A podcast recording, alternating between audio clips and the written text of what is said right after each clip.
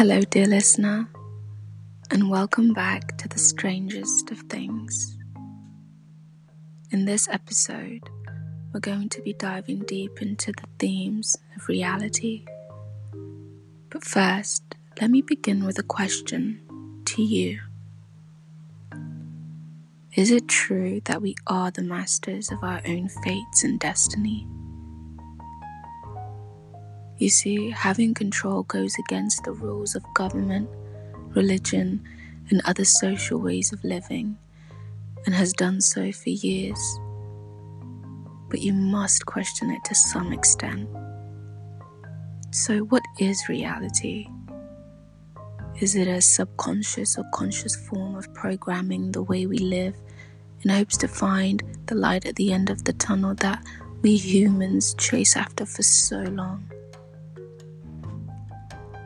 I believe choices play an important role in ultimately deciding what happens in the future. And the future is near. In every breath, step, action, and thought that we think to change, improve, and give a wider perspective to what happens or doesn't occur next. It's as simple as this. 24 hours in a day, 2,440 minutes in a day, and to 86,400 seconds in a day. From the time you wake up, a decision is made to do, and every choice counts. Today I could have chosen to not record an episode to you, despite having the need to express and share this perspective-changing topic. However, the consequence might have been my brain forgets the details of what I thought today, only damaging my own understanding. I might have also missed the opportunity to enlighten and be challenged on my outlook, therefore would have lacked improvement. Although the choice looks minuscule, the impact isn't always so gratifying. Our brains functions in ways we don't yet fully understand, but one fact remains. It has the ability to store trillions of bytes of information, and the average person has 6,000 thoughts a day. So each thought accompanied with an action is sure to create and impact the reality and understanding of the world around us and our own personal sphere. Therefore, it's not incomprehensible to say instant gratification is dangerous. Avoiding the choices that can affect tomorrow or the next hour of your life.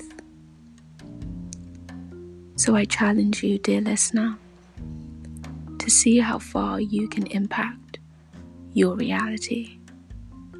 Sincerely, the strangest of things.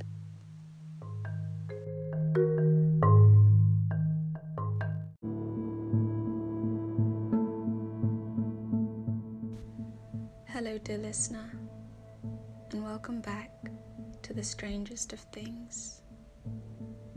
In this episode, we're going to be talking about the red light, pressing stop.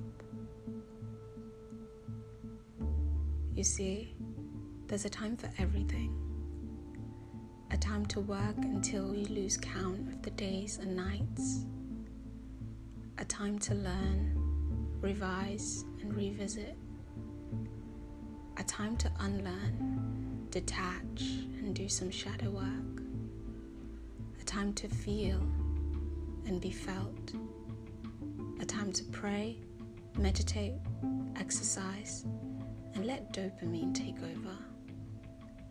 But rarely do we get told when it's time to stop, to completely abandon ship. Whether it's yours or the one you hopped onto, willing to pursue your dream or the dreams of another. You see, humans aren't robots. Great observation, genius. The entrepreneur might snicker. But do you truly understand what it means to stop when the time calls?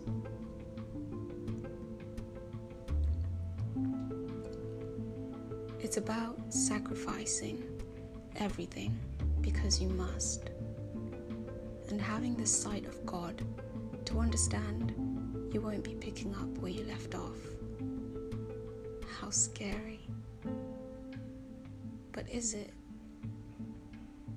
Instead, this is the most fulfilling, thrilling, and self-observationalist capable time you might ever get in your life. Let's observe this from a leader's perspective. What separates a leader from a follower or a manager? They understand they need scrutiny, criticism, and reflection.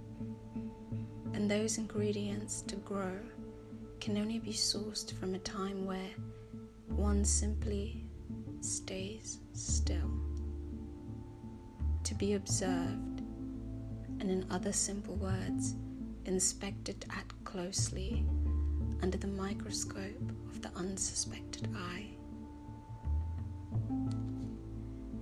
But nothing comes easy. The seed of stopping only comes at the price of hardship, hence it being a difficult decision. You see, looking out for number one shouldn't always be your primary goal. The peril you carry when you disregard the emotion to stop, due to whatever circumstance or state, can only multiply if not acted upon. So, dear listener, consider the time to stop to be just as vital. Have a wonderful day, and thank you for listening to The Strangest of Things.